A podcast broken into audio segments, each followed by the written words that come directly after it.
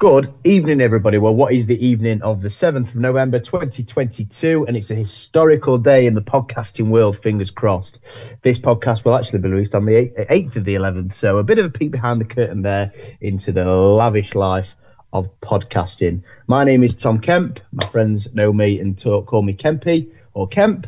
And welcome to the first episode of the Loaded Sports Podcast the weekly episodic, the weekly uh, recorded podcast between me and three of my closest, well, I think at this point in time, our closest friends. That might change as the podcast goes on. Uh, and we'll talk about all, all things sports. We'll talk about football, the National Football League, MMA, boxing, golf, cricket, anything that people want to talk about. Let's talk about it here on Loaded Sports. I am joined for the inaugural episode of Loaded Sports by my good friend Ben Dawson. Dawson, how yeah, you doing? Mate. I'm good, mate. Can I just ask you a question?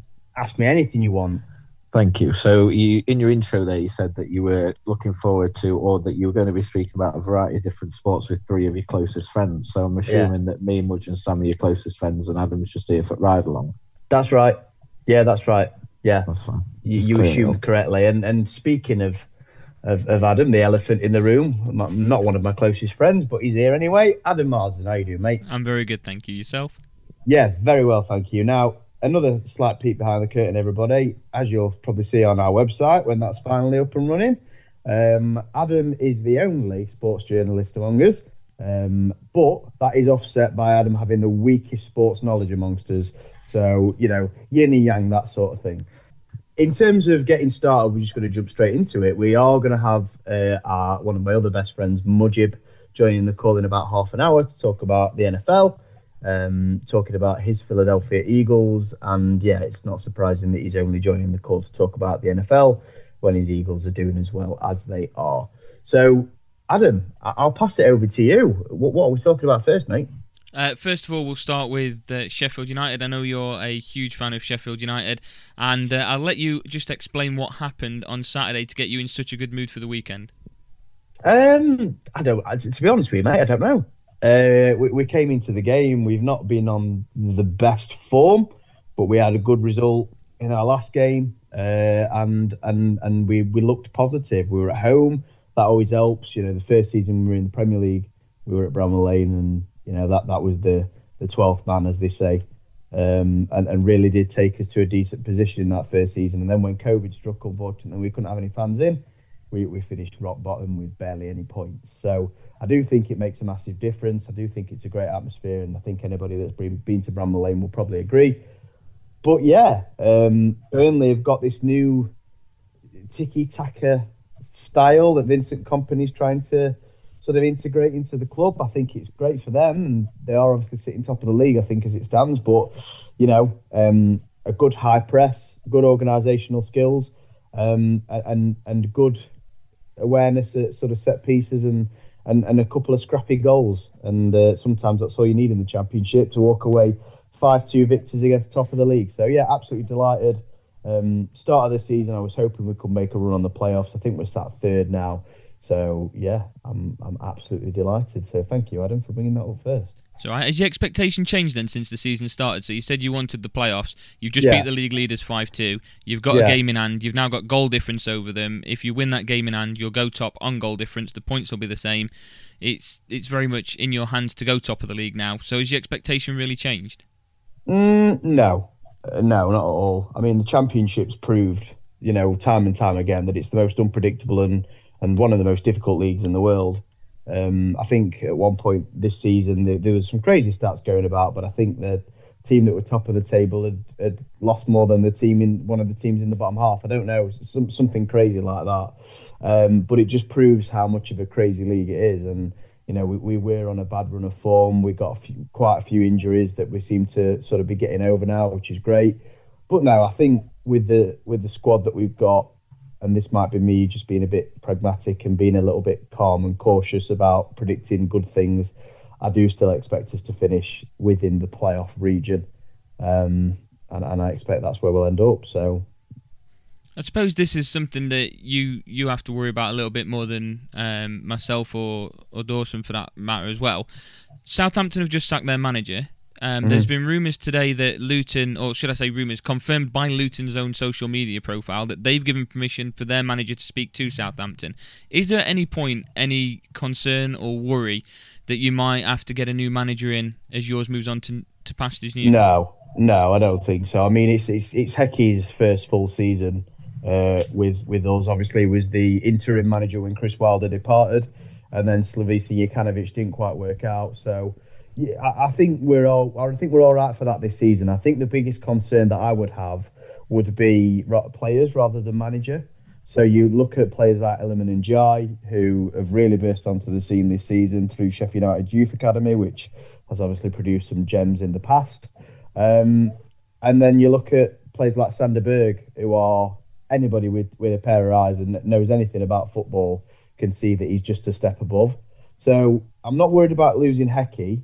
I am more worried about losing the sort of top players, the Anels, the Sander Berges, the Iliman Ndiayes, to you know struggling potentially Premier League clubs or or something like that. But you know that that's that's football. It is what it is. And I suppose the question that loads of people are going to be asking around the Championship and the Premier League is the World Cup is very close uh, to starting. There's a break for Championship clubs. You've got Rotherham followed by Cardiff before you go on that break. Is there any sort of concern or worry that that form is going to struggle when you start again um, towards the middle of December? No, I don't think so because we've, like I say, we had a few losses, and we've we've managed to regain that form. You know, we were, we had a great start to the season. We lost our first game, then I think we won. You know, quite a few on the spin. So, you know, we um we had a good start to the season. We were top after not not many games, and then you know a few injuries and we fell away. But we managed to recapture that form, and I think with the squad that we've got and the players that we've got and the backing, like I said, at Bramall Lane. I do think we'll we'll be able to adjust back into it quite quickly after the World Cup, and uh, I think we'll find our feet again. And like I say, fingers crossed we uh, we make that top six, if not that top two. That'd be lovely.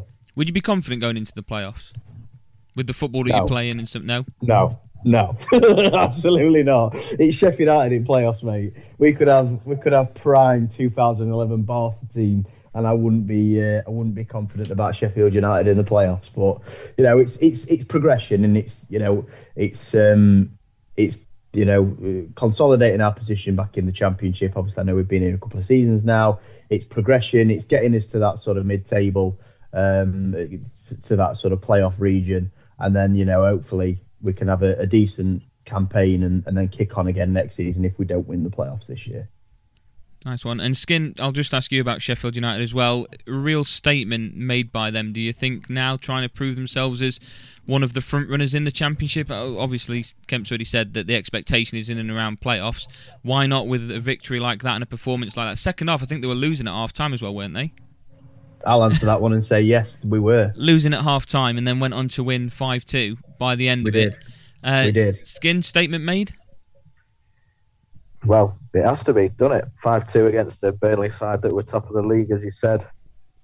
But the championship's so hard to pick. It's one game next next weekend. Sheffield United could get battered 4 0 by someone, and, and Burnley could beat someone 6 0.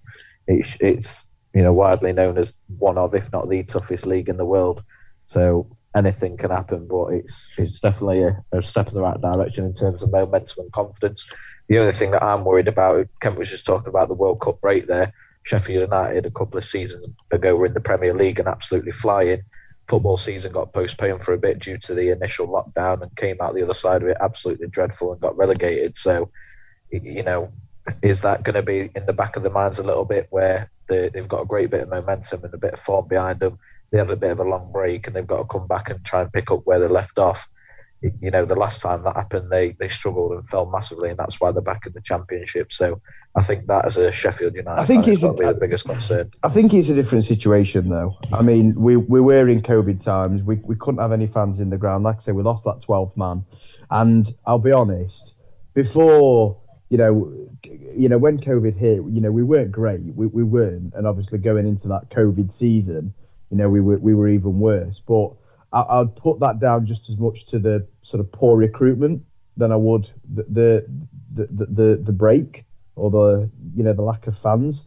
I think they're all a contributing factor, but I think the biggest problem we had there was was the was the poor recruitment for for that level, and we just didn't keep up with everybody else. And again, injuries. You know, we had Jack O'Connell uh, injured that that season, and he's still injured to, to today, and he might never play football again. So. I think it's a different situation, but I understand exactly what you're saying. And from an outsider's perspective, you know, looking in, that that is a concern, I must admit. But we'll see. We're going to move from one of the more unpredictable leagues um, in England to one of the uh, towards the top side, especially predictable this year, as Arsenal and Man City look like uh, they're in the running for running away from the rest of the Premier League. Um, Skin, I'll start by speaking to you about Manchester United as a supporter and a defeat to Aston Villa what's going on at Manchester United? They seem a side that no longer are a they are expected to beat your Aston Villas, but they could they could literally lose to anybody at the same time as beating anybody, and it's a typical mid-table Premier League side. Yeah, it was a shock result, and I know they got a lot of stick at the start of the season, but if you look at their results since the game against Brentford, where they got battered four 0 and they were four 0 down at half time they've looked like a much better side. And it was it was over the weekend, Friday or Saturday, that I was even mentioning the form that they've been in, and if Erik Ten had got his sort of his hands in and would turn them into the team that he'd envisioned they could be. 16 games since the Brentford game, they'd won 12 of them and only lost two. Last seven games, they kept six clean sheets. You know, Lisandro Martinez and, and Rafael Varane at the back seemed like they were turning into a bit of a formidable pairing, but yeah, it's definitely a shock result at the weekend. I, I watched it 2 0 down inside the first 10 minutes. You, you, know, it's it's always going to be hard to come back from no matter who you're playing or, or who you are as a team yourselves.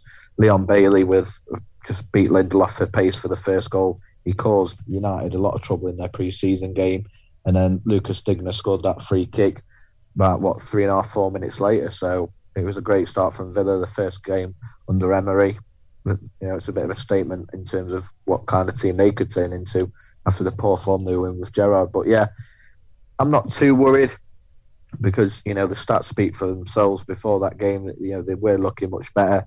But again, similar to what we just spoke about with Sheffield United, there it's this upcoming break that I'm probably more concerned about um, because again they were absolutely flying. Um, and then there was the break in football due to the passing of the Queen, and they came back and they really struggled for two or three games to to get back sort of into the form they were before that. So, yeah, I'm I'm not too concerned, but yeah, I'd definitely call it a shock result, and, and they were very poor at times. Had a lot of injuries, but you, you, know, a team of that stature with the money they've spent in the past, that you know, starting eleven was still very very capable, and it's more than reasonable to expect three points with that team that started. So, as a United fan, are you pro Ronaldo or are you against Ronaldo at the moment, being within that squad? Being within that squad, I'm pro Ronaldo in terms of the leadership he can bring, in terms of the experience he's got, in terms of that min- winning mentality that he's got 100%. And I don't really agree with the people that say get him out. However, if we're talking pro, him being in the starting 11 every single week, I would say no, not necessarily due to a, downfall in ability or anything like that due to his age, but more so his style and how that fits within Ten Hag's system. I think the difference in games between where Ronaldo started and then say Rashford started up top, or you know, in, in games where Martial's come on when he's not been injured, it's been night and day. You know, they're fast players; they like to get in behind. Ronaldo, you see a lot of him nowadays. He, he's dropping in towards the centre circle. He's you know he's trying to play one two passes.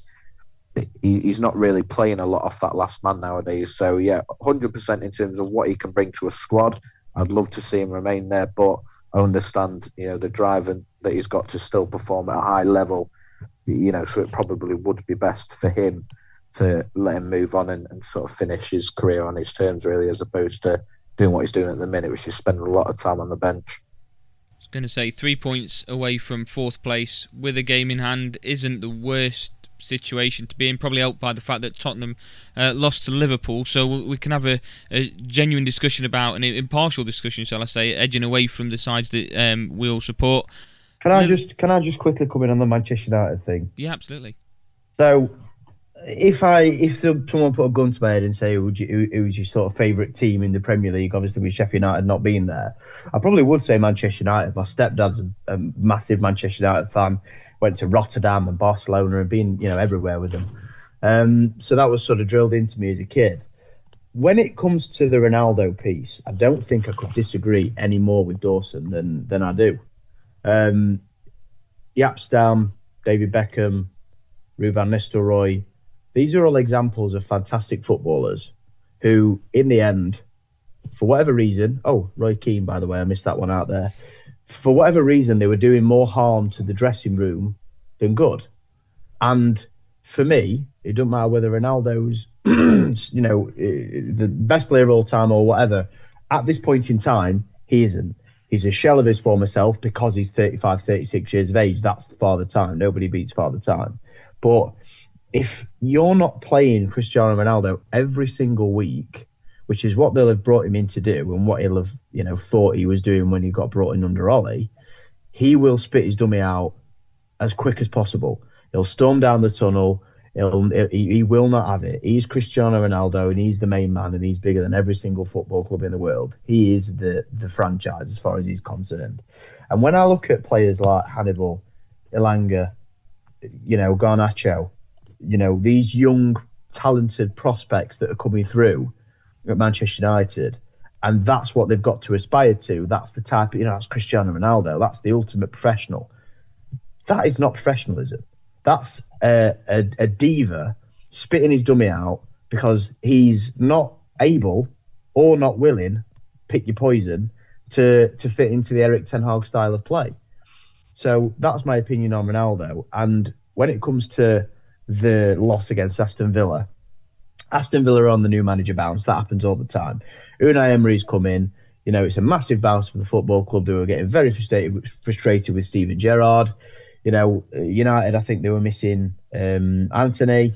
Um, you know, yeah, a lot of players. Anthony. Yeah. Um, Bruno, Sancho. Was Bruno, out? Bruno was out. Yeah. Um, Martial so was out. I'm not reading. So I'm not reading too much into that. At the end of the day, Rome wasn't built in a day. Manchester United for the past few years have been in an absolute state. So to think that Ten Hag's just going to come in and, and break every, you know, do everything in one season, Ten Hag needs three or four years, and he knows that. So any Manchester United fans who are getting upset or worried or you know, oh, we're getting beaten by Aston Villa, this is going to take time. It's going to take time, and you know that that's the way it is in football these days. It takes time for these things to to rebuild. But Erik Ten Hag, for me, already in the few months that he's been there, he's already proven to, to me at least, for whatever it's worth, he's he's the man for the job in my opinion. So, what's your message to Manchester United fans that are pro Ronaldo and on social media platforms criticising the way that uh, Ten Hag's handled the situation? How Manchester United have gone about handling Ronaldo? Well, I'm not the best person to ask about social media because I, I, I despise it. Um, you know, I'll go on Twitter for my news and Instagram for updates and stuff like that. But as a social media user, I'm not a, I'm not a big fan of it. And that culture of, you know, Cristiano Ronaldo fans, and you be a fan of who you want to be. But you know, there are in this day and age fans of players that will support whichever club that player is playing for. You know, there's Twitter accounts that are dedicated to Cristiano Ronaldo that were a fan of Real Madrid when he's at Real Madrid, fan of Juventus when he went to Juventus, and now are supposed to be fans of United. Now he's back at United. So I wouldn't read too much into that because that's a very, very fickle fan base anyway. But what I would say is, you know, ignore the noise. You know, in January after the World Cup, me personally, I'd try and get Ronaldo out. I'd say, you know, you can have him, whoever's going to have him, you can have him on a free. But ultimately, you know, we're not paying his wages. We're getting him off the wage bill. That's him gone. That's him done. And that's what I would do if I was Erik Ten Hag and, and Manchester United, but I'm not. I might be bold, but I'm not Erik Ten Hag. Fair enough. Uh, Skinder, I ask your opinion on that? Yes, mate. I um, I don't disagree with him. Uh, like I said, in terms of what he brings to the pitch, uh, you know, I, I don't think it's quite there. You know, in an ideal world, he would be that great leader and that great example of what it takes to win and you know what it means to win. But it, it, as I mentioned when I was talking about him a few minutes ago, he, he, doesn't want to be that, and that's that's fine. He's he's a player. He's got his own rights in terms of what he wants to do with his career. Manchester United have their own vision of what they want to do, and if neither's philosophy fits with the other, then crack on and move on. There's no point wasting each other's time, really, is there? So, yeah. big chance in uh, January to let him go. Um, moving on to the news that was uh, rumoured earlier on today surrounding Liverpool, who may have turned a corner with their victory against Tottenham. Quite a good uh, three points for them to move up into the top 10 of the Premier League. Um, the potential of uh, Liverpool being sold. Kemp, I know you wanted to speak a bit more about this, but I'll just ask first of all: Are Liverpool turning a corner with a victory against the top four side at the moment, like Tottenham? Yeah, I mean, Liverpool are, are, are going to be there or thereabouts. You know, you've you've seen teams in the past have poor, poor starts to the season. Um, maybe not as poor as this one from Liverpool, but but poor starts to the season. They've turned it around. Jurgen Klopp's a world class manager. He's proved that since he's come into the Premier League. You know, he proved it before he was in the Premier League. Um, and I've got no hesitation or doubt that Liverpool will be in the top four come the end of the season. It, you know, if not top four, most definitely top six. They've got problems. They've got an aging midfield. They've got, you know, not the best squad depth, but to be fair, they've not had unbelievable squad depth ever since they've sort of been pulling up trees in the Premier League and in European competitions. They just seem to have otherworldly levels of fitness to sort of, um, you know, counteract that. Um, turned a corner, yeah, I guess, but for me, not surprising. Um, Conte, I think, sets up wrong in big games. I think when Conte's playing against sort of lesser, smaller teams, I think he's, you know, Spurs often, more often than not, walk away with sort of comfortable w- wins because he knows how to play the game. They'll get a goal and then he'll just defend, and that's just the way it is. Um, but Liverpool are a, a, a, great side with great players, and and, and I'm not surprised they, they turned them over, and I'm not surprised they got the result. And like you say, turn the corner, yeah, but I expected them to sort of be on the march in the second half of the season anyway just looking at their upcoming games heading in towards uh, the World Cup, um, they've got tomorrow, not tomorrow, uh, Wednesday, tomorrow, um, Derby in the third round of the EFL Cup, and then they've got Southampton. So a nice little lead into to break for them, really. And if they are, well, yeah, I mean, Derby's like play your kids because you know it's it's it's the cup, and in in a season like this, um, Jurgen Klopp's definitely going to do that yeah, he's going to play the kids, he's going to play the reserves, and that's just is what it is, and you just got to accept that, even if you do love the magic of the cup. Um, and Southampton's a bit of a free hit at the minute because you don't know what's you don't know what's going on with their managerial situation. So yeah, it's a favourable run in. Um, let's see what happens on the other side of the World Cup and what they're you know. Hopefully they've got for them they've got a clean bill of health and, and they can kick on. Is it typical that with no Joe Gomez they go out and get three points straight away? Yeah, because Joe Gomez is not. I think everybody's seen, you know, especially in that Napoli game, he's definitely got his deficiencies. I don't think he's a terrible footballer, but he's he's got one in him. You know, I say that about centre backs that make, you know, Harry Maguire, for example, has got one in him, and Joe Gomez is the same. But I think they've got enough cover there. They've got Matip, they've got Konate, and obviously they've got Van Dijk. So as long as, like I say, they get a clean bill of health coming out of the other side of the World Cup and the break, then um, they'll be all right. I think. I think they'll.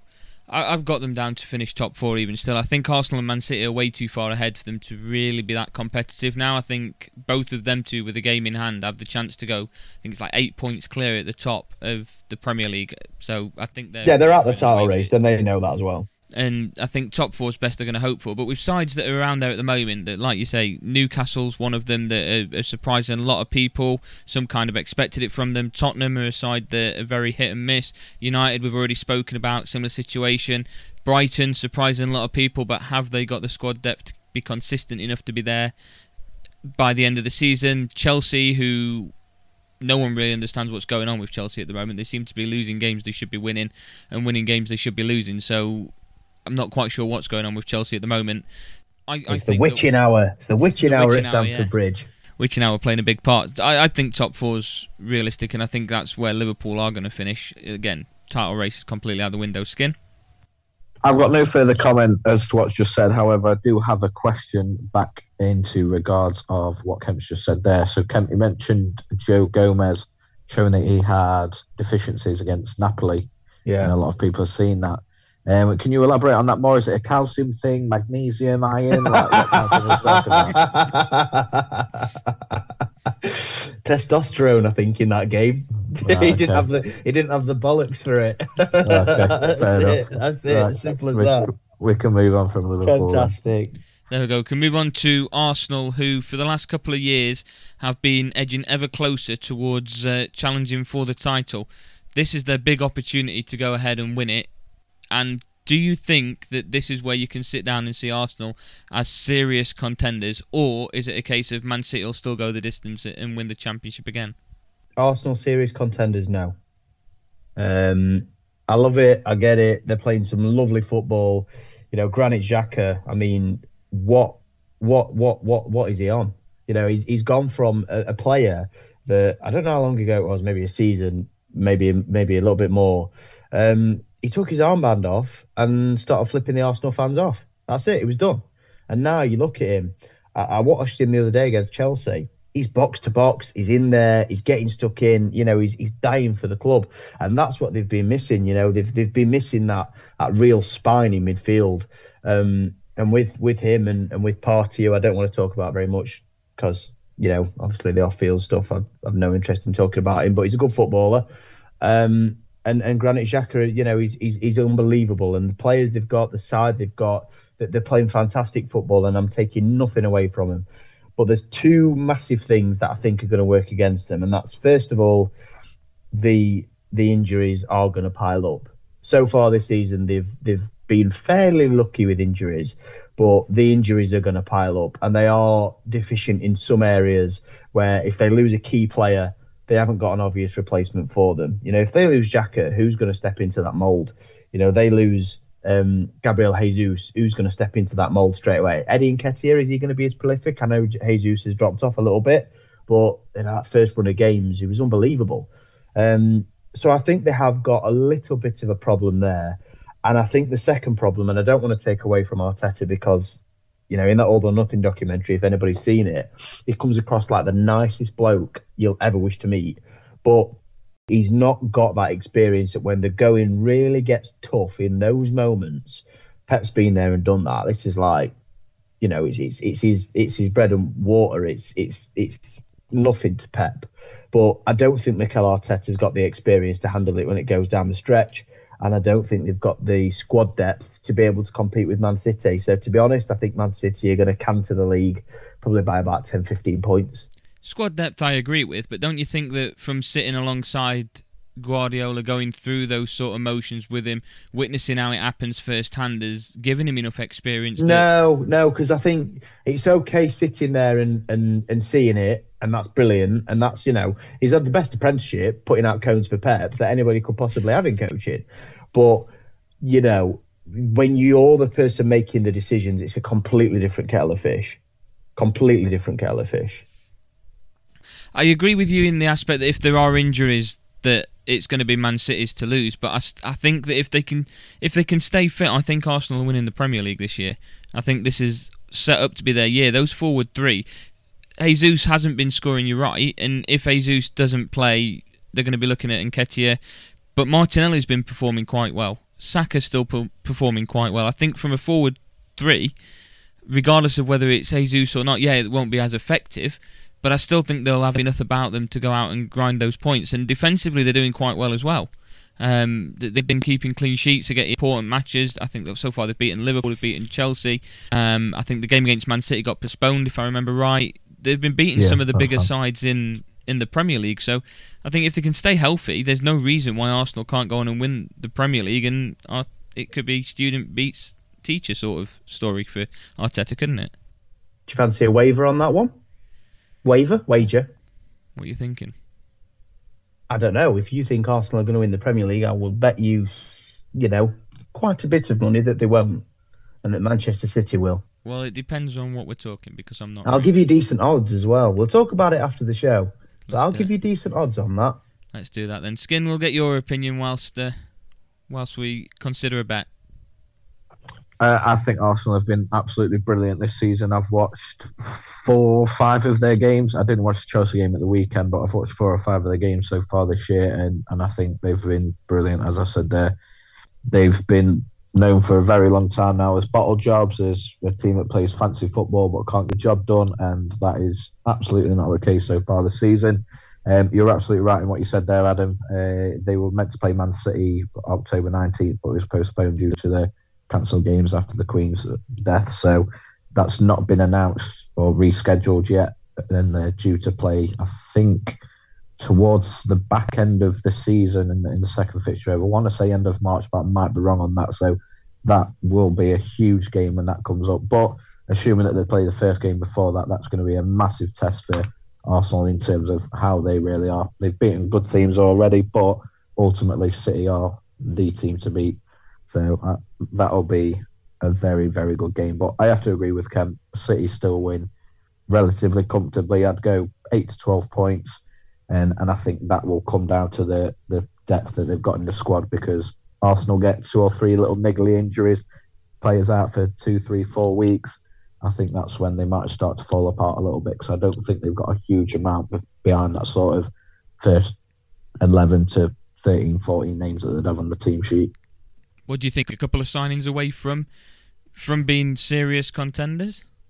Yeah, definitely. But again, in terms of starting eleven, there's there's not a huge amount of sort of focus. Maybe someone in the middle of the park, um, you know, that would be starting every week. But again, I don't think they need to worry too much on, on that starting eleven. It is just purely the depth on the bench and, and what cover they've got. Should they get those couple of injuries that, let's face it, they will get over the season. It happens to everybody. But the teams that end up towards the top are the ones that can cover that.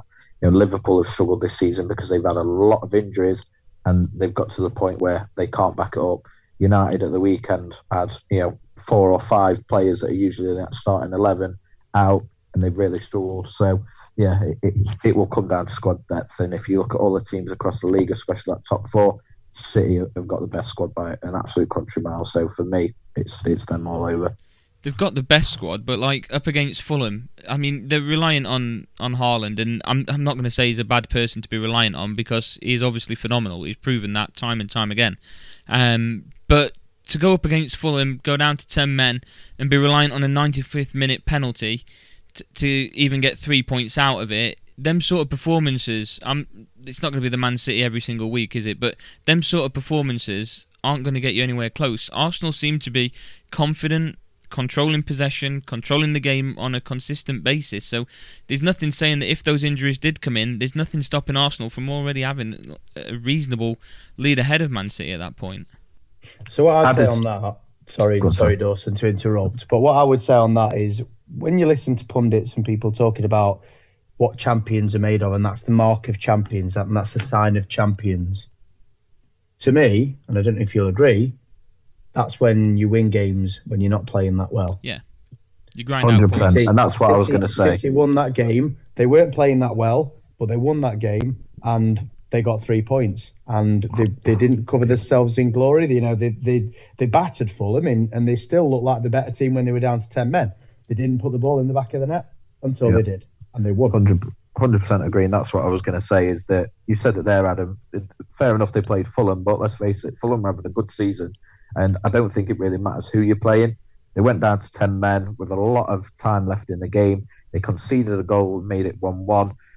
I'm not being funny, but 80% of teams have been defensive and tried to take that one chance on the break or whatever it might have been. City were still the better side. And, and like Kemp said, they just didn't manage to get the ball in. And Haaland had a goal ruled out for offside. But they were still attacking, they were still pressing, and they still won the game at the end of the day with one less man. So yeah, I completely completely disagree with that. Sorry, they they just didn't care. To be honest, that they were down to ten men, they just carried on, didn't change the game plan or anything. Just did it the Man City way. Okay, then with five minutes left before we start talking about uh, the NFL, one quick question for both of you. Give me your reasons for it as well. We've got five minutes left. Your um, your surprise team in the Premier League this season, or your team of the season so far, heading in towards the, the, the World Cup break.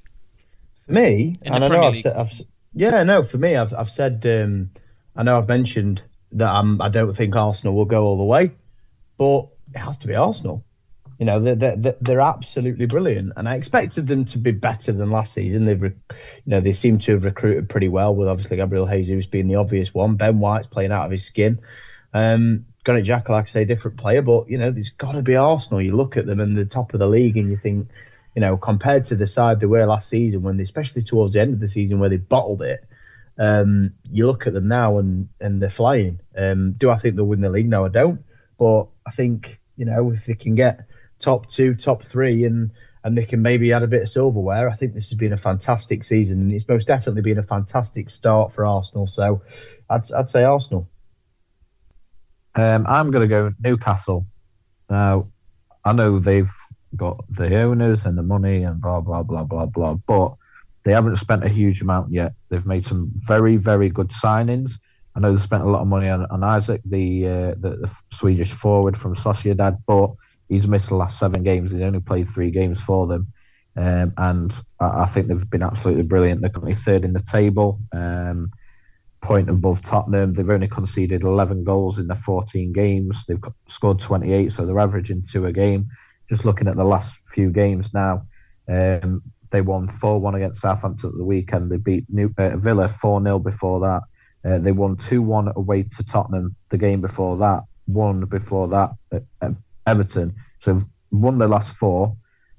Before that, they drew nil nil at United. Before that, they beat New, uh, sorry Brentford 5 1. Before that, they beat Fulham 4 1. So they've won what? Two, four, six. They've won six out of the last eight games. They've drawn the other two. For me, they're the team of the season so far with and again, I know they've got the money. I know they've got the signers that they want to sign, but without Eddie Howe's getting them playing, with still a lot of the same team that they've had over the last season or two, I think is absolutely brilliant. And for me, he's, he's manager of the season so far, and uh, Newcastle team of the season. What about yourself, Adam? I were originally going for uh, Newcastle, but whilst looking at the league table, I've come across Brighton, who look like they're a little bit higher than uh, most people would have expected. And some of the sides that they've beaten, they've even lost their manager within that as well. He's gone to Chelsea. And now you look, they beat Chelsea by four goals to one. They took a point away from Anfield. They they've beaten some strong sides and they've been getting okay defensively. They're not great, but at the end of the day, they're scoring more goals. And the likes of Trossard and Gross are just contributing like consistently for them.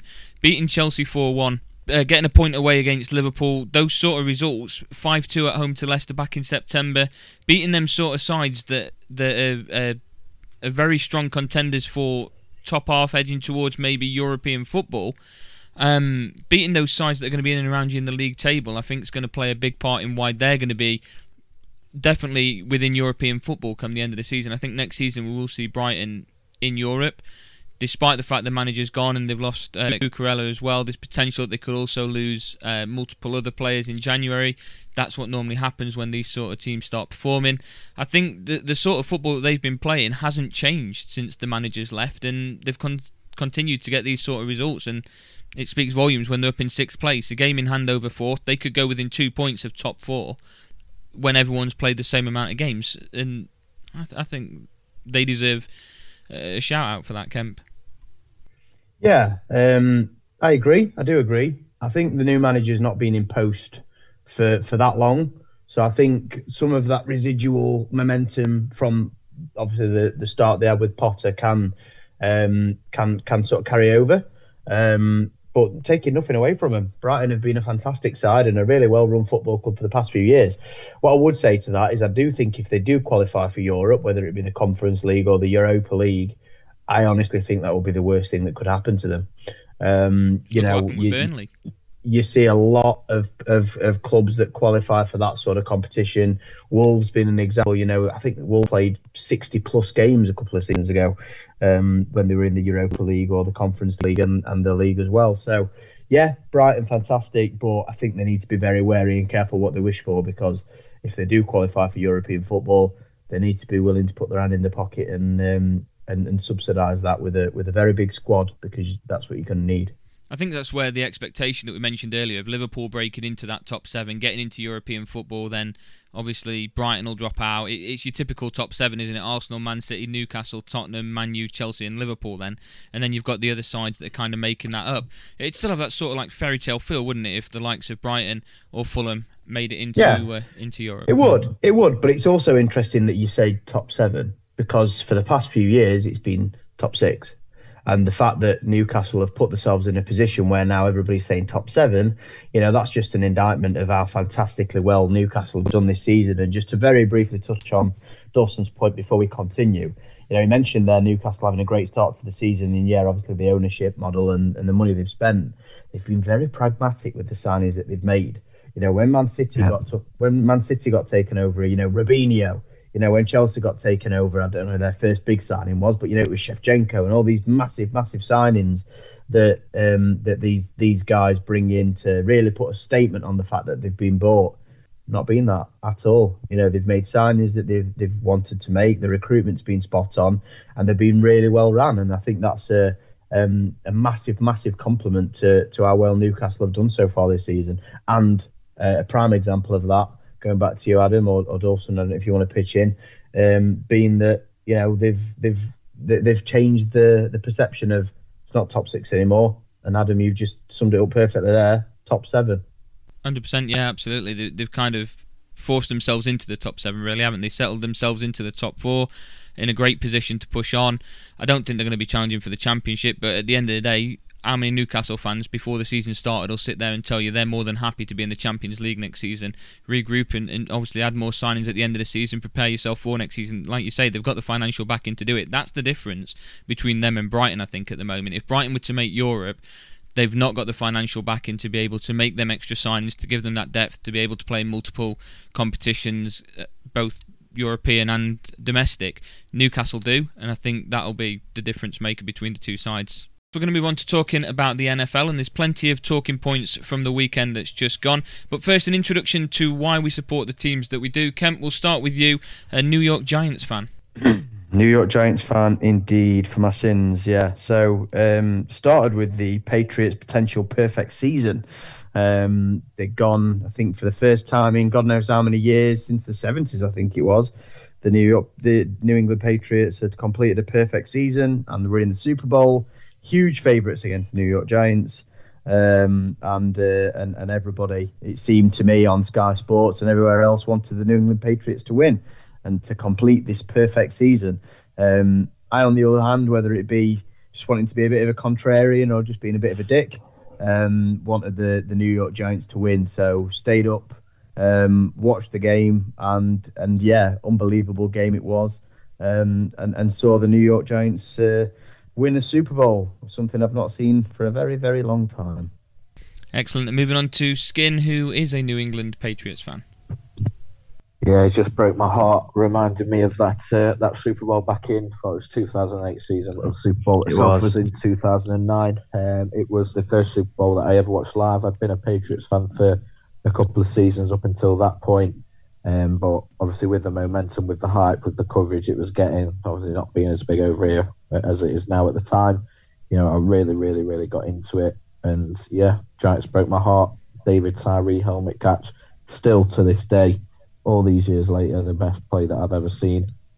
Not even necessarily for the catch, but how Eli didn't get sacked on that play, I will never ever know. But it's just one of those things that happened. And then again, what three years later, they did it again. Um, so yeah, Tom Brady, sporting hero. What can I say? I've got a tattoo of him on my leg. I named my son after him. He's an absolute goat. Forever will be as well. Um, but yeah, different times now at the minute. A bit of a transition period these last couple of seasons, but overall, I'm I'm still happy to be a New England Patriots fan. I'm not quite converted to the Bucs yet. Excellent, and we welcome. It's coming. It's coming. we yeah. welcome Mudge. Good afternoon, Mudge. Hello, mate. You're right. Very good, thank you. It's ideal that you join us just in time to start talking about uh, the Philadelphia Eagles. So I'll let you just give us a rundown as to why you started supporting them. Um, I will start my story where Kemp and Skin started off. So obviously, my first ever NFL game I watched was that Giants Patriots game, and I didn't really understand what was going on. And then, ironically, the next American football game I watched after that was a rematch where the Giants took that, uh, went two and two against the Patriots. So, yeah, I uh, was watching watched those two games and didn't really kind of understand what was going on. It was until I kind of watched the Seahawks uh, Patriot Super Bowl where obviously uh, that heartbreaking interception by Malcolm Butler on Russell Wilson kind of uh, intrigued me a little bit. So um, yeah, I have chosen the Eagles because my favorite film is Silver Linings Playbook. And uh, yeah, that film obviously starts Jennifer Lawrence and Bradley Cooper. Hopefully, we don't get done for copyright.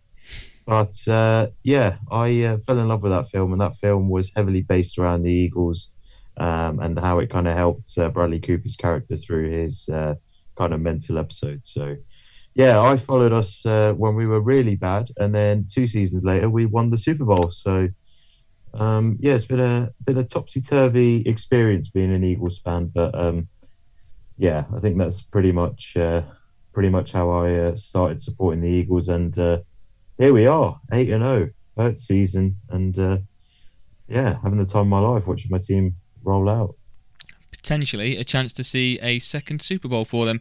Um, similar to Kemp for myself for the Seahawks, it was just uh, when I was at university, Seahawks played Broncos in the Super Bowl. Never seen an American football game before. Didn't really have too much interest in it up until then. Everybody was saying that the Broncos were going to win. There's no way the Seahawks are going to win.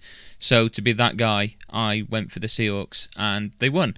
Um, didn't really pay too much attention until about three, four years ago when Skin asked me to join fantasy football and advised that I watch Red Zone, and my life was changed forever. Um, and I was asked what team I'm going to support. I went for the Seahawks, thought I'd stick with it. Um, and there we go. From there, being a Seahawks fan, seeing Russell Wilson, Bobby Wagner go, and now we're at six and three and surprising everybody, as it is. Um, plenty of talking points then to bring up from the weekend just gone. We will start with the UMUG and the Eagles being 8 0.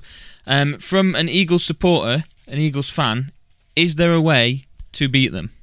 Um, it's a weird one. I think uh, this year we were poised to go into this season being a really young but kind of a team with good potential. So I expected us to be honest to, at this point be around five and three, maybe four and four even.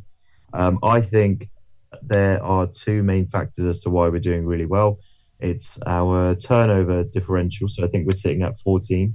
Um, so what that basically means is we're not turning over the ball and we're causing turnovers on our defense. So yeah, I mean it's kind of tilted towards the right way where we're just stealing the ball and looking after it uh, on offense. And the second reason is our young quarterback in Jalen Hurts. I think he's been lights out. I think um, he's kind of heard the noise in the off seasons, Um, you know whether the Eagles should commit to him going forward, and uh, I think he's given us kind of uh, yeah, no doubt in our minds as to who we're rolling with uh, moving on. I think he's been brilliant. He's looked after the ball really well, and uh, yeah, uh, it's bizarre. Obviously, I watched the Eagles win it in 2000, the 2017 season, thinking and we won't be seeing this for at least another 10 years. And uh, here we are in 2022, potentially, you know, with, with a chance to, you know, go deep into the playoffs. I'm not going to lie, I, I still don't think we're going to make Super Bowl uh, just because I think experience plays a big part in the playoffs. Uh, if we come up against the likes of, uh, of a Tom Brady or a bogey team like the Seahawks, I'd be very, very, uh, yeah, I'd be a bit worried about that. But um, yeah, I think at this moment in time, we're looking pretty much invincible, and our schedule is uh, looking pretty tasty as well. So 17-0 coming up, I reckon. Very strong. You've got the struggling Packers in there as well. You get to face the Giants again. So Kemp, I'll bring you in on this one. Are you confident that the Giants, who are in very good form themselves, in a positive record as well, have every opportunity to go up against the Eagles and maybe cause a bit of an upset? No. Um, short answer there. Uh, no, I, we've we've had a great start, and we've we've really um, sort of muscled through and, and hearted through some some games. Um, but we've proven that when we come up against teams that really have got that little bit of extra quality, um, you know the Seahawks have on, on, defense especially have really got that little bit of extra quality, that little X factor that a lot of the other teams that we played against haven't got, and it was the same with the Cowboys. As soon as we come up against a team that really know what they're doing, they're organised, they're structured, and they've got you know a great a great game plan, um, we're going to come unstuck. But you know that's that's that's the way it is when we've had so many seasons under such a such bad stewardship when it comes to GMs and head coaches that you know, Schoen and and and Daboll aren't going to turn it around in in one season. It's going to be a a couple of seasons, or two or three, you know, drafts and and free agencies to uh, to really get ourselves back in in prime position. But I'm I'm in I'm in dreamland at the minute. You know, we're we're six and two and. And, and we're living the dream, so uh, let's just keep it rolling. But to say that we're going to cause any upsets or do anything significant, I don't think so. I think based upon how the rest of the NFC is doing at the moment, you're in a very strong position to still go on and make the playoffs, albeit not the Super Bowl or too much success in the playoffs. Still make it.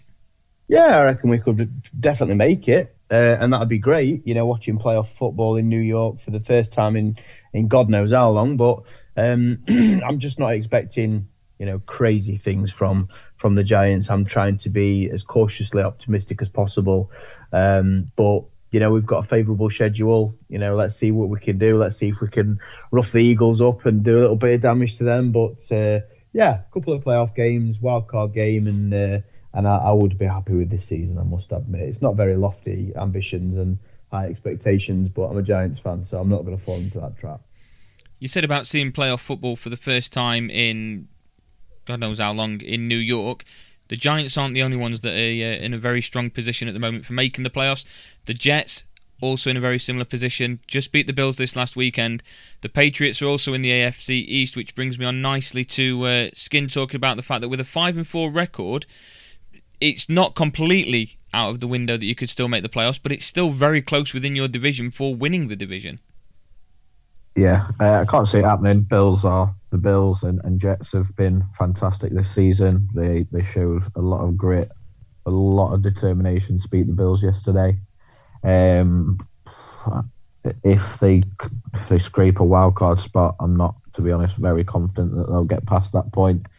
Um, but like I said, nine games in, a winning record. I think they're tracking better than what I, I thought. I think I had them up for this time of the season. I mean, I'll describe the Patriots at the minute in the same way that I've described Mac Jones in the season and a half that he's been the quarterback. Efficient but not very exciting, which I think kind of sums them up perfectly.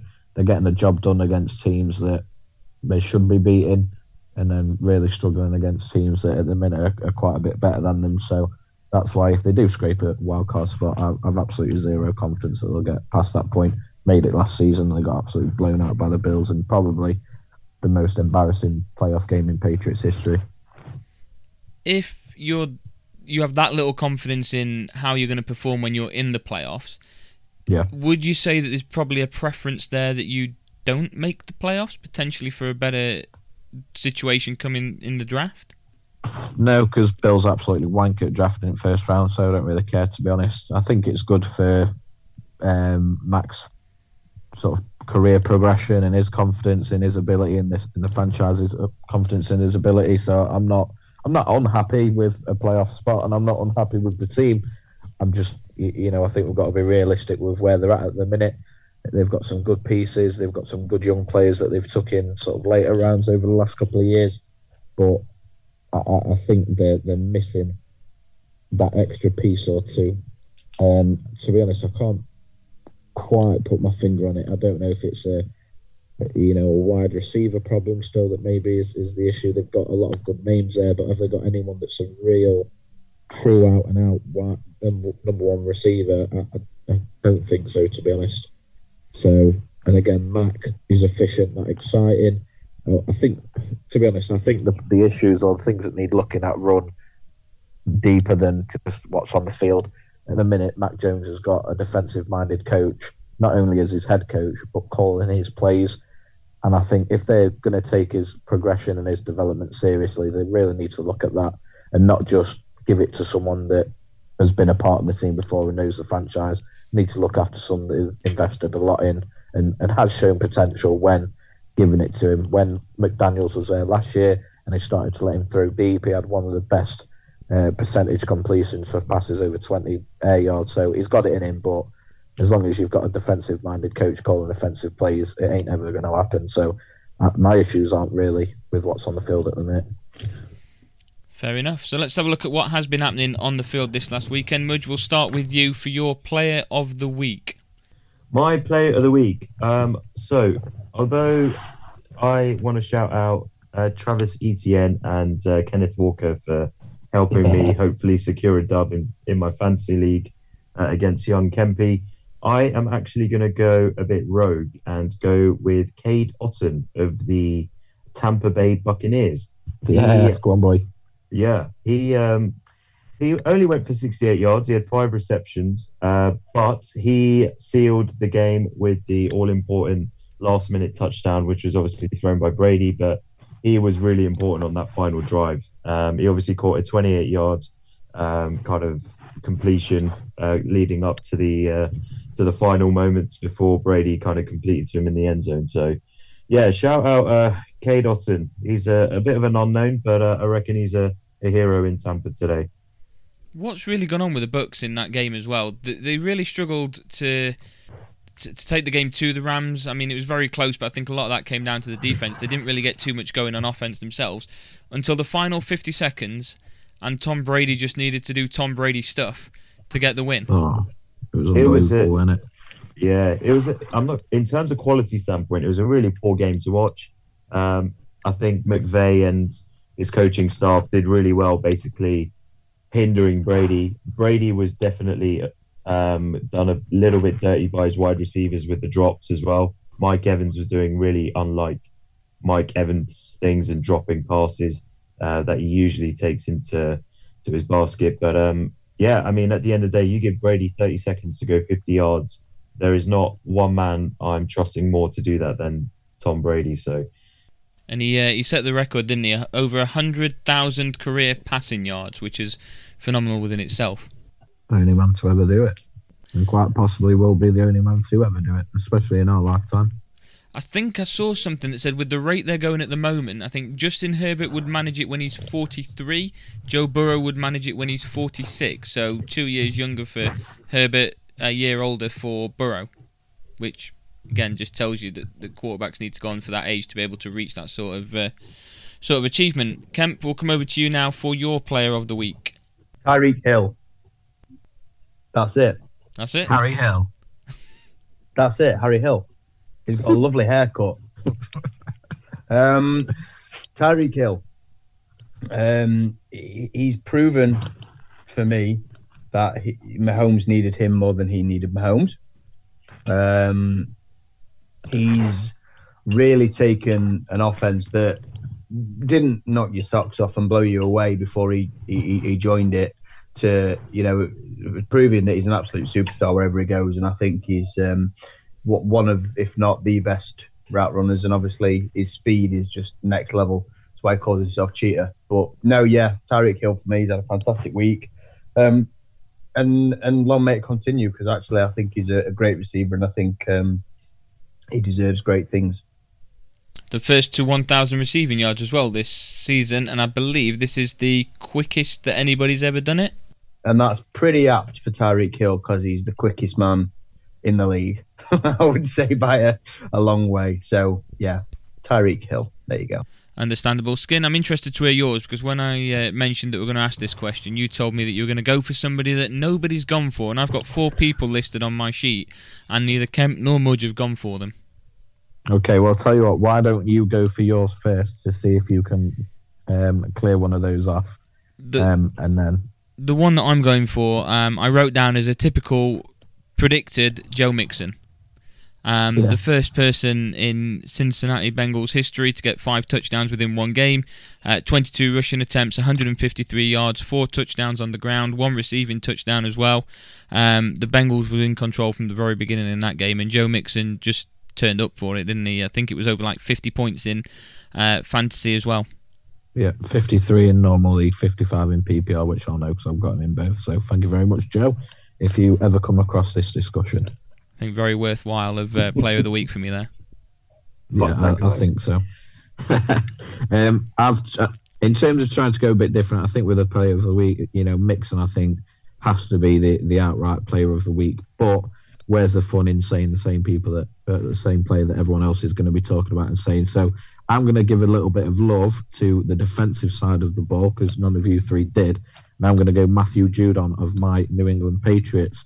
Uh, he got three sacks against the uh, Indianapolis Colts yesterday, and he now sits as the league sack leader. And he's uh, three ahead of Nick Bosa, who's in second. So a little bit of a shout out and a little bit of love for what he's producing so far this season. Understandable. Uh, the other names that I'd got down on my list, honorary mentions, if you will, as uh, Mudge likes to call them. Um, I'd got Kenneth Walker. That was probably a little bit biased. Um, Sauce Gardner, I'd got him on there as yeah. well. Interception um, against the Bills, and of course the game-winning pat down at the very end. Um, seven tackles throughout the game as well, um, and I'd got Justin Fields in there as well. Um, yeah. I think he had a, yeah. an incredible game, um, turning things around for the Bears. Didn't quite get the win, but gave a very good statement that uh, people have been doubting him so far this season. So they were the extra three that I'd got written down. Um, if I was moving away from, uh, I think. Yeah, moving yeah. away from uh, Joe Mixon. Big fan of uh, Allen, including Kenneth Walker, in absolutely anything that I can give praise to so far this season um, with the way he's come out as well. Um, moving on to the MVP race. So we are now at the halfway point of the season. So this is what I think is going to cause the biggest debate. Um, so we're going to start by looking at uh, the top three that you have in uh, the MVP race so far. Mudge, we'll start with yourself. My top three are, I'll go in order. And uh, I had Allen top before this week. Now, I am definitely not saying Hurts is well ahead, but I'd say Hurts is edged himself slightly ahead purely because the Philadelphia Eagles are unbeaten and Hurts has been pretty efficient. Um, I I think I'm going to drop Allen to third actually because I think Patrick Mahomes has been under the radar a little bit this season, and I think we're used to him being so unbelievable that whenever he's just playing like this, we just think it's the norm. But Patrick Mahomes as number two and Allen at three, I think those three are literally as close as it gets. I, I, would not be surprised if you know if if we were to lose maybe next week, Hurts drops down to two. But I reckon uh, that those are the three unanimous picks. I, I, cannot think of anyone else outside of those three that uh, are in that race at this moment in time. And uh, yeah, I'm going to be a little bit biased, but yeah, it's uh, it's Hurt season, baby. To be honest, I think everybody's going to be saying the same three players in different order. Um, you got the same three? I'm not. Are you okay? Okay, Dawson's not. So I'll I'll keep mine nice and brief. Um, I think Josh Allen will be the MVP. Um, Jalen Hurts has been unbelievable. He's played so much better than than than anybody expected him this season, and and I could not and would not complain if he was the MVP. But I think um, Josh Allen has just got that little bit more experience down the stretch when he's playing against smarter defenses. I think he'll be able to um, pick the right pass and, and, make the right decision maybe more often than Hurts, taking nothing away from him. Um, in second, I am going to go with Hurts. I think he's, like I say, being outstanding this season and and being better than anybody predicted. But but I don't think it's going to be quite enough.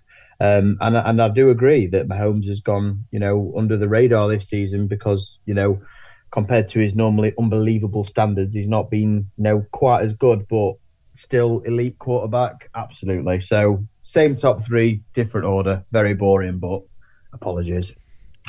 I've gone pretty much the same as well. I've gone Jalen Hurts first, though, Josh Allen second, and then Patrick Mahomes in third. So exact same people, just in a different order to both of you. So, Skin, we'll move on to yours because yours is a different personnel. Yeah, so uh, Hurts and Allen, I have to agree, are sort of tied. They're sort of 1A and 1B as opposed to 1 and 2. But you've got to put Hurts as currently the, the leader of that race, considering the fact that they are unbeaten.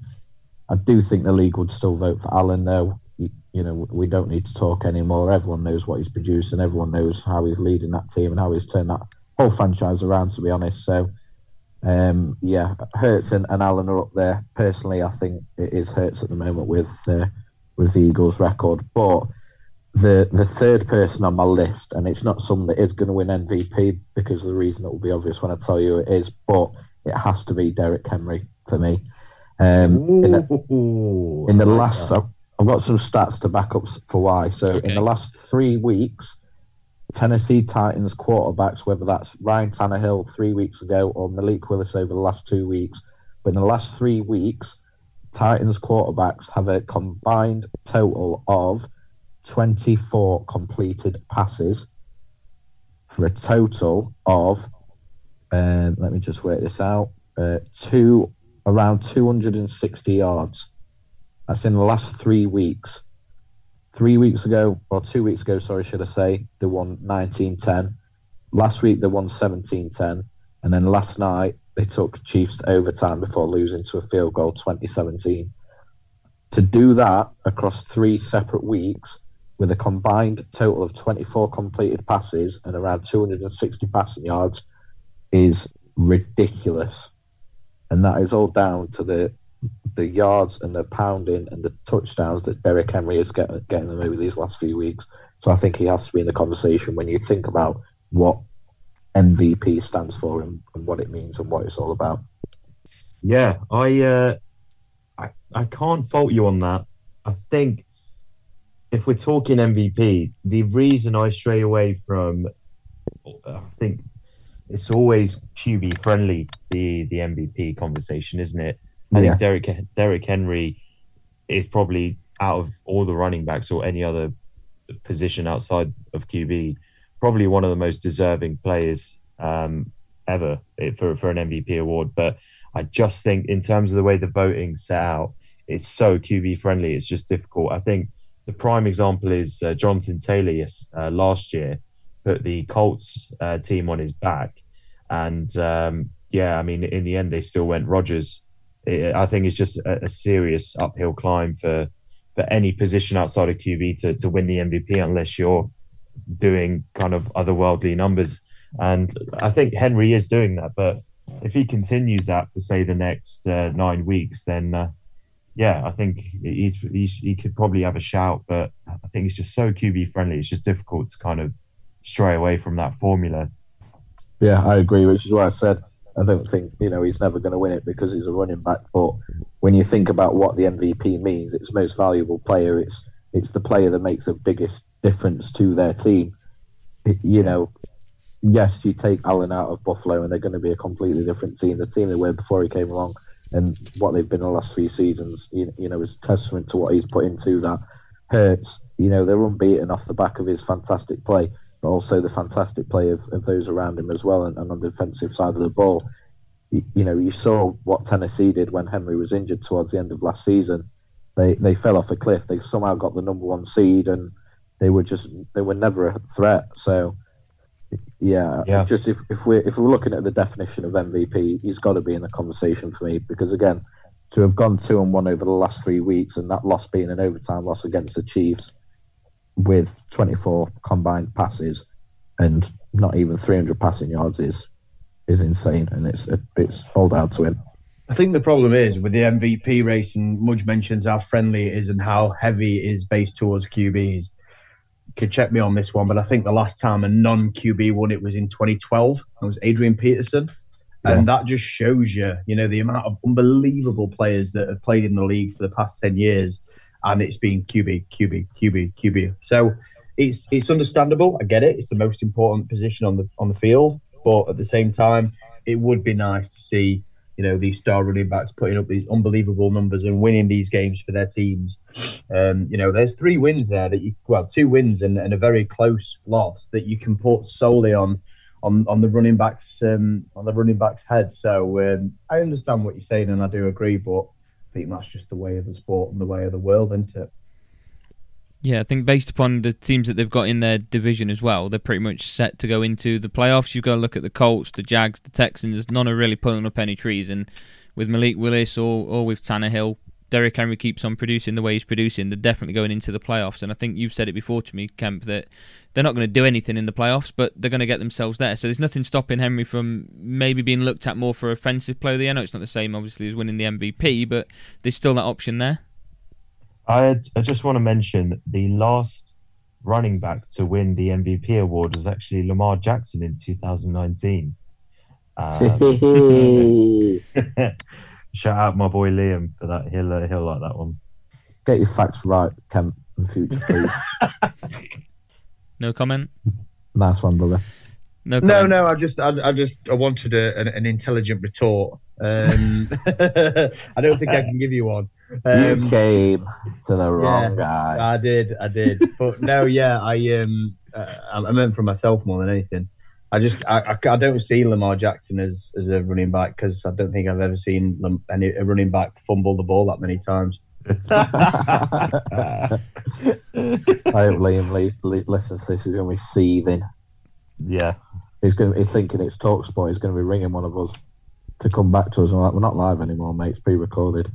I feel like our uh, our uh, co-host Sam would be in his element uh, on this topic, but he's currently enjoying himself in uh, Orlando. So, uh, yeah, he's missed out on this one. Yeah, I bet he yeah, can't wait to come back and start talking about this and uh, his own quarterback in Aaron Rodgers and what's going wrong with uh, Green Bay. So we'll have a quick, brief discussion about what is happening in Green Bay at the moment. They've gone from a side with a quarterback that got the MVP two consecutive years, and at the moment he just seems to be struggling to get anything going. Where's that all going wrong for Green Bay? They're just fucking shit. Like, well, that's that then. They're, uh, I think, I, I think we can all agree, right? Aaron Rodgers is undoubtedly a first ballot Hall of Famer. Like he is one of the greatest QBs to ever played the game. Yeah, he is. He's been very underwhelming in the playoffs. Don't get me wrong. I just think he is in a situation like this. You need especially in that position, you need a quarterback to elevate the play around you. I yeah. think he's just such a terrible teammate. He's just yeah. not the, not the leader that you need on that team. And there's a lot of finger pointing from his side, but to be honest, his play has been pretty much subpar. He's, I think he's threw three picks yesterday, um, which I think is the most he's thrown in uh, God knows how long. But he is usually so careful with the ball, and this year he's just been he's just been a bit off off I think and I get it he's obviously our current reigning MVP but rest assured he will not be in the running for for that award this year so uh, yeah. yeah. I I think a lot of it points towards Rodgers. I think LaFleur's play calling might be questioned a little bit um, but yeah I mean uh, if anyone else wants to chime in on why you think no. uh, I'd, I'd just like to brag about my bold prediction being Rodgers to not get a single uh, MVP uh, MVP vote this season. So yeah, I'll. I mean, looking back at that now, and you, you often do when it comes to bold predictions. When you look back at that, it's crazy to even think that that was a bold prediction. Looking at that now, but it was, and it was absolutely legitimate. You know, with him with him being the MVP, um, in, in incumbent coming into the season. I think yeah. the big thing with Aaron Rodgers is his mentality thing more than anything else. And you know, he's he's he's not got that many weapons at wide receiver. He's not yeah. got that many options, and I think the toys just keep getting thrown out the pram. You know, he's, he's, he's looking outward every single time something doesn't go his way. It's outward. It's somebody else's fault. It's not my fault. It's the play calling. It's this. It's not. I've not got you know weapons. You know, ultimately, accountability. You know, take it upon yourself. Look at yourself in the mirror. Um, and he's not doing that. And um, when you've got young receivers and young players around you, um, that's that's the last thing you need. Yeah. Doesn't look to be getting any easier for them with the, the schedule upcoming as well. They've got Dallas this weekend, fresh off the back of a bye. Then they've got the Titans. Then they've got the Eagles, who by that point could easily be ten and zero. Oh. Uh, then the Bears. Then they're back on a bye again. But even against the Bears, they didn't look too too comfortable, did he? At, at that point, and like you say, he's got no nobody to be able to to really throw the ball to. So it begs the question: Is there a chance that this is the last year that we see Aaron Rodgers in the NFL? Definitely not. No, I think uh, it might be the last year we see him in Green Bay. I reckon trade talks might heat up, and I think the relationship might be past uh, salvaging. But um, yeah, I mean, obviously they they paid him, they've kind of extended him to a hefty contract, but yeah, I think Green Bay have to to make a big decision here. Um, they've obviously stuck by twelve and told him, you know, we, we want you to kind of lead the future for the next two three years. But I don't know. Do you give him one more season after this to kind of show he can do it again, or do you do you rebuild and start afresh? It doesn't look like he wants it, mate, does it? Like you said it himself. You said it yourself. Sorry, in terms of the the team player that he is. Like you, you, said, know, he's one of the greatest quarterbacks to ever play the game, and I absolutely agree in terms of talent.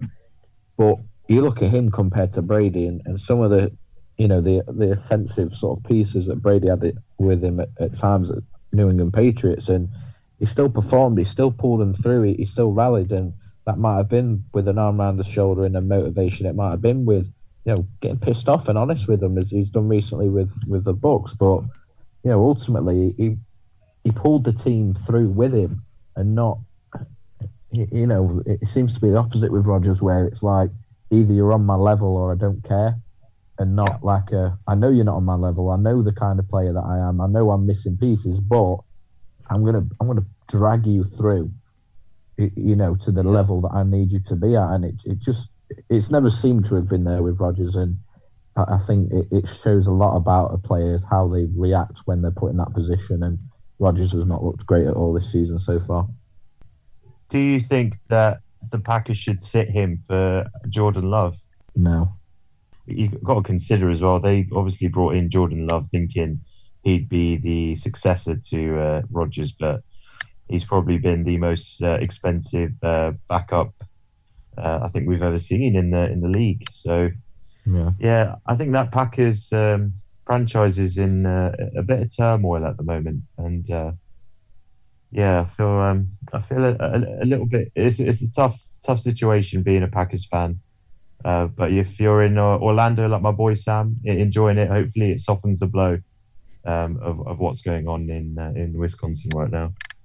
I saw a comment that might have been off the back of what one of you guys uh, shared about why not sit Aaron Rodgers? Why not get some of the, the rookies and the younger uh, roster players in, see what they've got, and, and prepare for a rebuild? If things don't improve in the next four games leading into their bye, for the final four games of the season, do you think it's a very realistic chance that if there is potential that Rodgers moves on at the end of the season, that they do give Jordan Love a chance and, and maybe give AJ Dillon a, a chance as the lead running back to see what they've got. Well, not necessarily with AJ Dillon, they already know what they've got there, but uh, you know, like a third choice running back or maybe different wide receivers, just to give a chance. And if if the opportunity is gone for them to be able to make the playoffs, why not? I think um, I think they're moving on from Jones personally. Anyway, Aaron Jones, their starting running back. I think they will move on from him next season.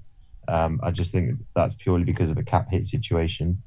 Uh, I think if they did start Jordan Love towards the end of the year, um, then that's pretty much curtains for Rodgers. Um, that's basically an indication of look, let's see what this guy can do. And uh, yeah, Rodgers is going to be like, well, you know, I'm uh, I'm happy to take my talents elsewhere. So yeah, I think uh, I, I, I would like I think that's a good move if they did play the the rookies at the end of the season, get them some good game time it worked wonders with uh, Mahomes. Um, you know, for example, when uh, Smith uh, kind of sat out the, the final game of the season, Mahomes, although didn't play particularly well, he got that experience. And, um, you know, I don't think that, I'm not saying that game was necessarily uh, kind of helped him go to kind of have an MVP season uh, the following year, but I think you need to get used to the uh, the pace of the game. So, yeah, the more time you get, the better just before we do move on to speaking about the MMA and boxing um, with Kemp, um, plenty of trades happened on trade deadline last week. Didn't have a chance to go through them all, so just one that stood out for you that really made an impact this weekend that's just gone. He might have not made a big impact, but I like the Kadarius Toney trade to, to the Chiefs. Um, there's obviously an attitude situation there. I don't think the Giants would have pulled the plug on him easily. But um, from his college tape, he is one of the most. He's an unbelievable route runner, I think, and we saw that on, on Sunday. He got two targets, um, but uh, you know, one of his receptions, he was he just ran an inside zig, and he just looked so clean. I think he'll be good for for Mahomes. They're, they're obviously loading up on wide receiver to help him out as much as possible. I like the Kadarius Toney trade for the Giants. Um, yeah, listen, he's got a, a, fantastic quarterback now that he's he's he's playing for. Uh, Jones is is not that. and he's been very efficient with the ball this season. He's been great. He's been very careful, and that's in previous seasons he's been very guilty of, of not being that. Um, but but yeah, there, there was an attitude problem, and you know, let's take a couple of draft picks. Let's you know rebuild, and like I say, said earlier when we talked about the Giants, Rome wasn't built in a day. I think it's a smart trade for all parties, um, and it gives us a few more options next year uh, going into the draft. So, uh, so yeah, I'm happy with that. Skin from the trade deadline, a trade that really stood out for you, perhaps a performance that's just happened this weekend. Any individual? Maybe not one that stood out um, this weekend as instant impact, but Chase Claypool going to uh, to Bears, I think that's really going to help Fields' development even more. Yeah, definitely. Um, I do remember someone who actually did pretty well for their new team is uh, Jeff Wilson. Um, yeah. Now we mention it, um, he was always a kind of like a backup player for San Fran, and uh, yeah, he looked really good for the Dolphins. Um, and uh, I think Hockenson as well has got a bright future at the Vikings with the scheme they run. So yeah, uh, uh but I think obviously the the the uh, the standout's probably McCaffrey for, for San Fran, isn't it? I think that's probably going to be the the most uh, kind of uh, impactful trade out of all of them, I'd say. Perfect hat trick yeah. on his debut, wasn't it? Yeah, he's just he's just a special breed, isn't he? When used well. Just a quick prediction on tonight's game, then the Saints against um, Ravens. The Ravens. Ravens win by ten. Oh, I think it'll be a bit of a shit game to be honest. I'm not expecting anything that's overly exciting or much to talk about come tomorrow morning. If I'm being uh, quite honest with yeah. you. But... I'd say Ravens win and an Isaiah Likely touchdown, who is going to replace Mark Andrews, who's out through injury. So, yeah, expect an Isaiah Likely touchdown. Getting back on Liam's good side, I think Ravens will win tonight. I think they'll win fairly comfortably. I'd probably agree actually by by ten with, with Dawson, and I think Lamar Jackson will have a good game. So apologies, Liam, and I've made up for it. What did, did you just say for once? Maybe.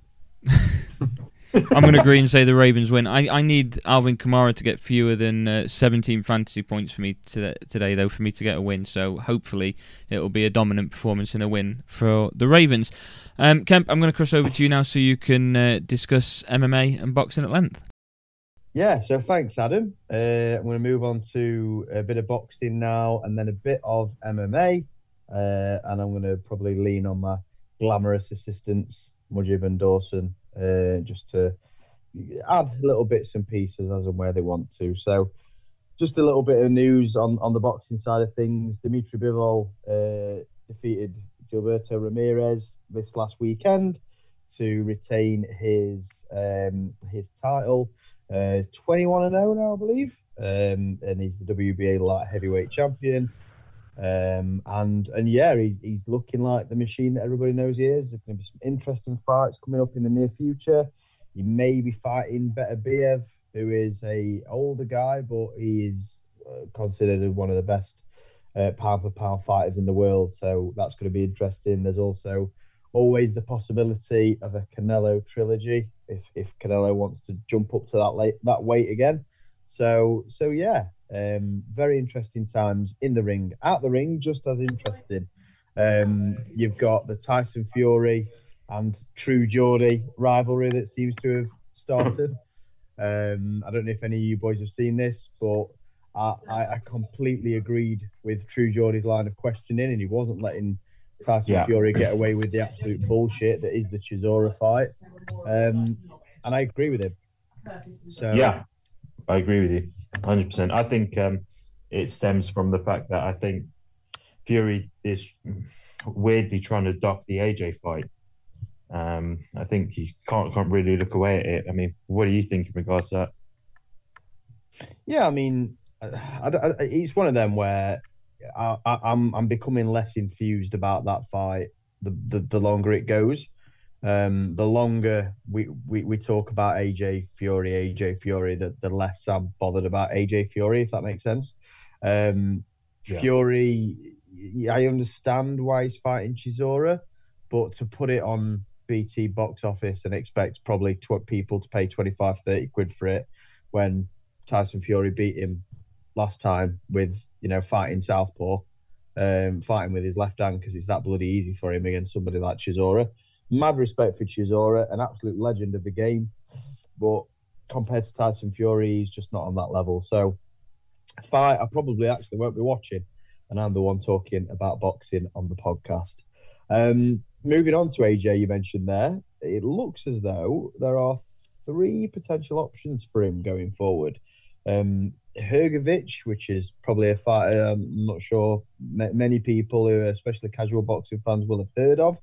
Um, and then two that you might have um, Dillian Whyte, potential rematch on the cards there, um, coming off that loss against Tyson Fury, um, and um, and Deontay Wilder, which I think would yeah. be a crazy fight, but I don't think it's the best move for AJ right now. I don't know if Mudge Dawson, you Dawson, not that bothered about boxing, but Mudge, I don't know what you think about about that. I think I think it's interesting with AJ because he's obviously coming off a loss from uh, Usyk, and um, there'll be questions as to whether he can still pull kind of great pay per view numbers, even though he's not champion now.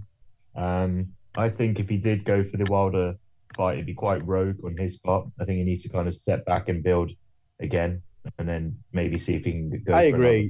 I agree. Yeah. Business wise, I, I, completely agree. I think fight wise, I'd love to see that fight. I think it'd be really exciting. Yeah. Um, but business wise, in terms of his career, if he wants to keep fighting for a few more years, I think that's what he needs to do. And I think that was part of the decision making when it came to not taking the Fury fight.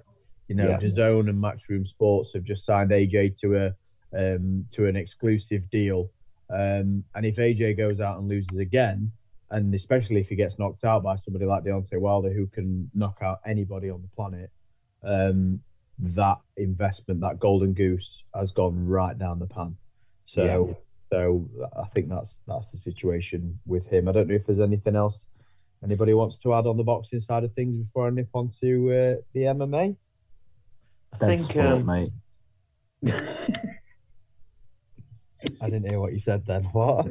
it's a dead sport, mate. Oh well, I agree. In some respects, I completely agree.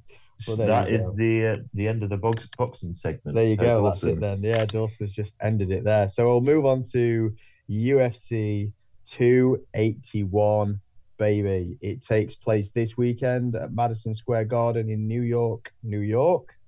The main event is Israel, the last stylebender, Adesanya, against Alex Pereira. Now, Alex Huge. Pereira might not be a name that many people have heard, especially um, people that are, you know, maybe a bit more casual MMA fans.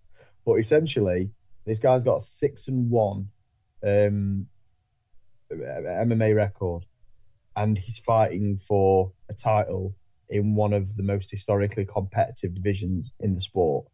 So you mentioned there, Mudge, straight away, huge. Why is it yeah. so huge, and, and who do you expect to win? He's beaten him twice. He has. Um, as a kickboxer. He so has.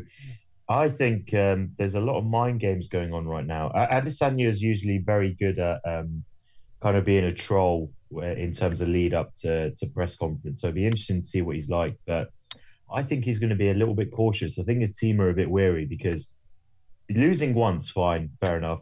And, you know, going back to boxing, AJ lost to um, Dillian Whyte in, in the amateurs and then obviously owned him in, in, the pro fight. But to lose twice to the same guy, I think it it kind of says something about that that matchup. And uh, I think in in the UFC, anything can happen in that ring. So it'd be it interesting.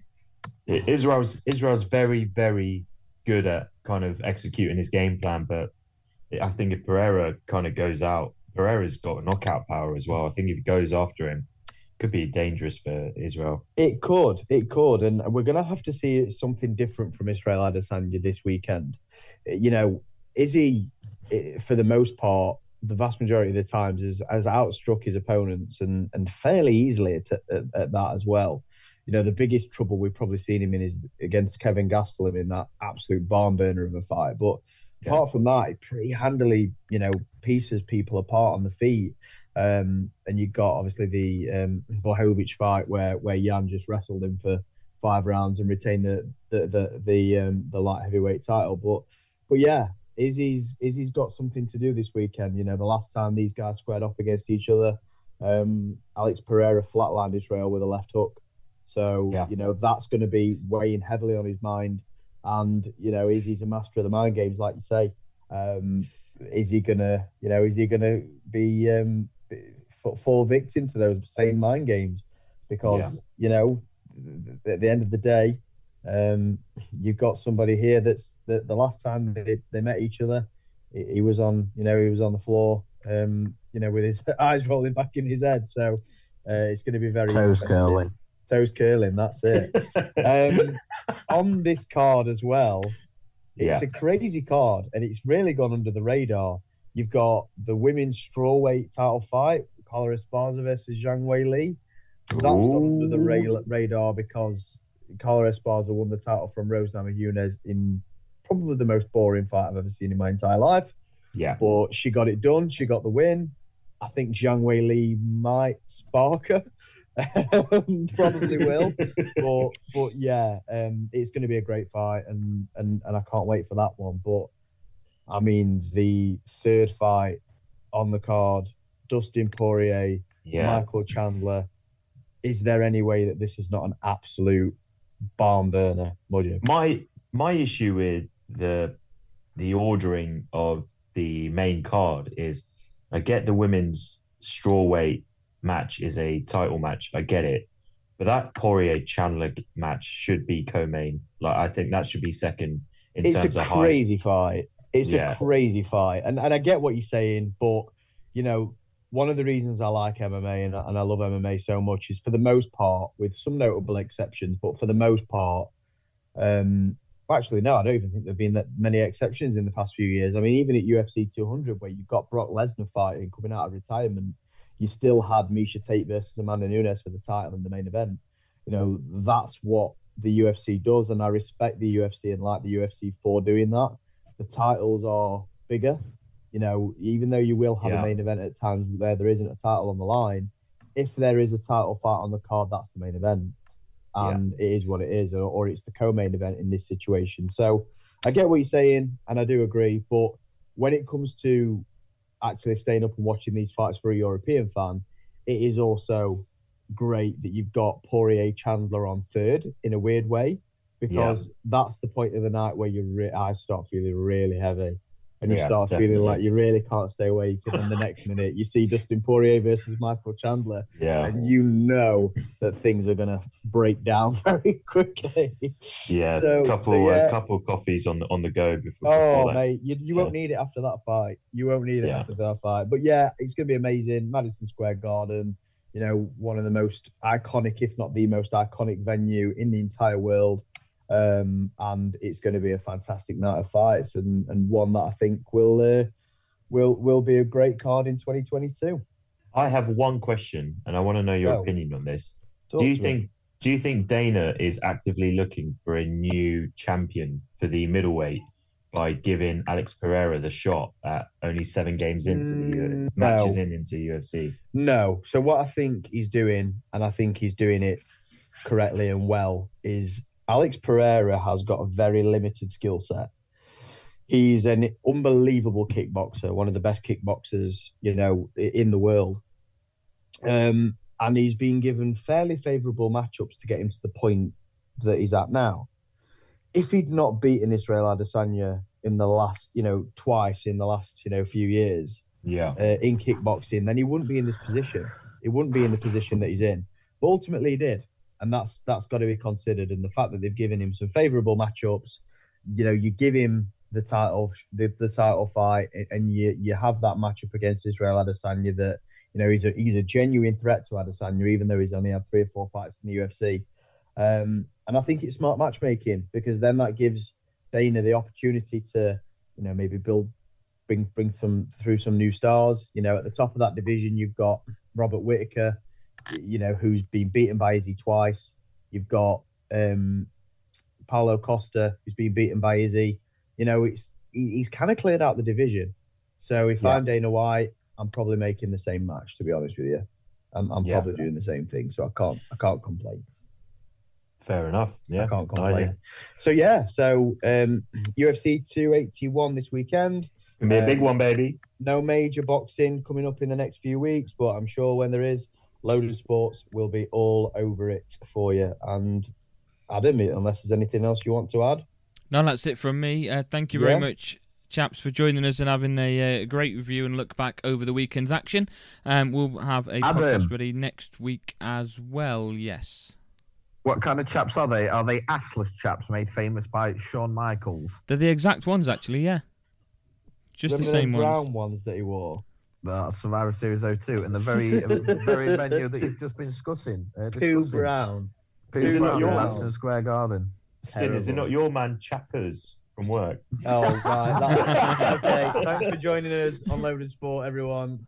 As See you soon as he comes into the conversation, we're gone.